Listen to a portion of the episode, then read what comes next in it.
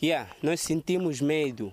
O coração fica a bater todos os dias, porque você não tem como. Você viu que aconteceu lá. Casado e pai de três filhos, o Sene Falume, 27 anos, natural de Kisanga, um dos distritos do norte de Cabo Delgado, flagelados pelos ataques terroristas, fugiu e está refugiado em Pemba.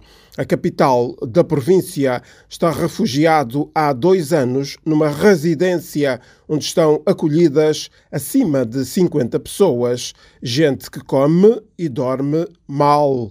Dormem todos no chão e ao relento. Nós sentimos dor e cada um acorda sempre a chorar. Chora mesmo. Essa vida vamos até quando? Isso de viver assim numa tenda assim. Nós antigamente vivemos assim. Cada um tinha a casa dele, mesmo que seja uma casa de palha, né? Muitas vezes nós passamos fome. Porque aqui, essa multidão que está aqui da família, com aquele valor que nós recebemos lá, é muito pouco. O Sene Falume tem medo de regressar à sua zona de origem e não está satisfeito. Diz que ele e a família passam fome e que todos estão cansados de dormir no chão e de depender de donativos. O Sene Falume é apenas um dos muitos cidadãos que fugiram e que estão agora a viver na condição de deslocados.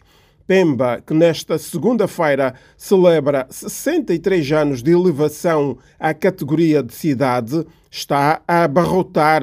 Antes dos ataques terroristas iniciarem em 2017, tinha pouco mais de 200 mil habitantes. Hoje, por causa dos deslocados, tem acima de 400 mil. A idilidade está aflita. A cidade não estava preparada para receber tanta gente de uma só vez. A pressão sobre os serviços sociais básicos é tremenda. A gestão dos resíduos sólidos é a principal dor de cabeça. A questão mais caótica e difícil é a gestão de resíduos sólidos.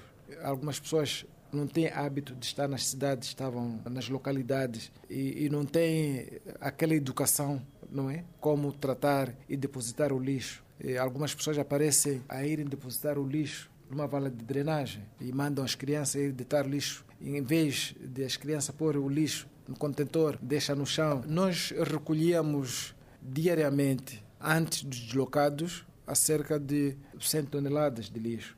Agora estamos a cerca de 200, 200 toneladas já, todos os dias. Florete Motarua, presidente do Conselho Municipal de Pemba, diz, no entanto, que, apesar de todos os problemas, a idilidade não vai baixar os braços vai continuar a trabalhar arduamente, embora reconheça que os recursos são escassos e que há necessidade de reforço orçamental. E o sonho é de transformar Pemba na cidade mais limpa do mundo. A nossa visão 2050 é termos a cidade de Pemba, toda ela, com o sistema de drenagem que é muito fundamental, e o sistema de tratamento de águas negras. O 2050 é termos as vias da cidade de Pemba, todas elas asfaltadas. Florete Motarua, presidente do Conselho Municipal de Pemba, a falar à Voz da América a propósito dos 63 anos